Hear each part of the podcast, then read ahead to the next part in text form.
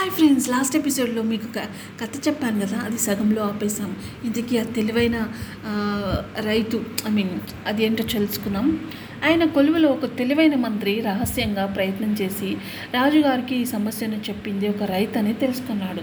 వెంటనే ఆ ఊరికి వెళ్ళి రైతుని దానికి జవాబు చెప్పవలసిందని కోరాడు.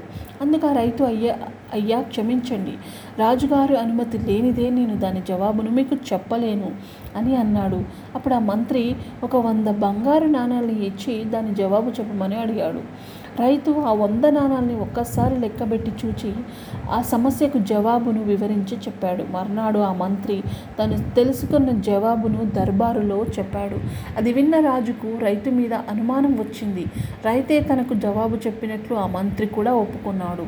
రాజుగారికి చాలా కోపం వచ్చింది. రైతును తప్పక శిక్షించాలి అనుకున్నారు. ఆయన ఆ రైతు ఉండే ఊరికి వెళ్ళి రైతుని కలిసి నీవు నాకు ఇచ్చిన వాగ్దానాన్ని మరిచి సమస్యకు జవాబును చెప్పే చెప్పివేశావు.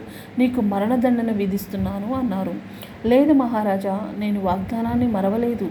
నీ ముఖాన్ని వంద సార్లు చూసిన తర్వాతనే ఆయనకు జవాబు చెప్పాను అన్నాడు. నిన్ను మొదట చూసిన వాటి నుండి నాటి నుండి నేటి వరకు నేను చూడలేదు.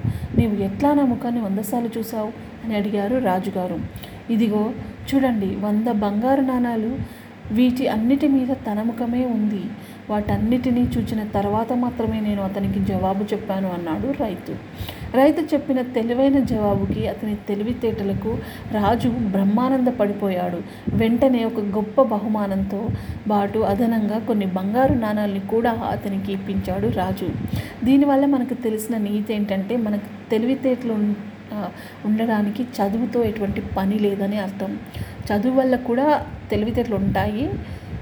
కానీ చదువు లేకున్నా కూడా తెలివితేటలు అనేవి ఉండొచ్చు అనేదాన్ని అర్థం అనమాట ఫ్రెండ్స్ మీకు ఎలా అనిపించిన ఎపిసోడ్స్ అనేది నాకు కమెంట్లో పెడుతూ ఉండండి. Will meet next one thank you మరో మంచి కథతో మళ్ళీ మీ ముందుకి తీసుకొస్తాను. Please listen and share your friends thank you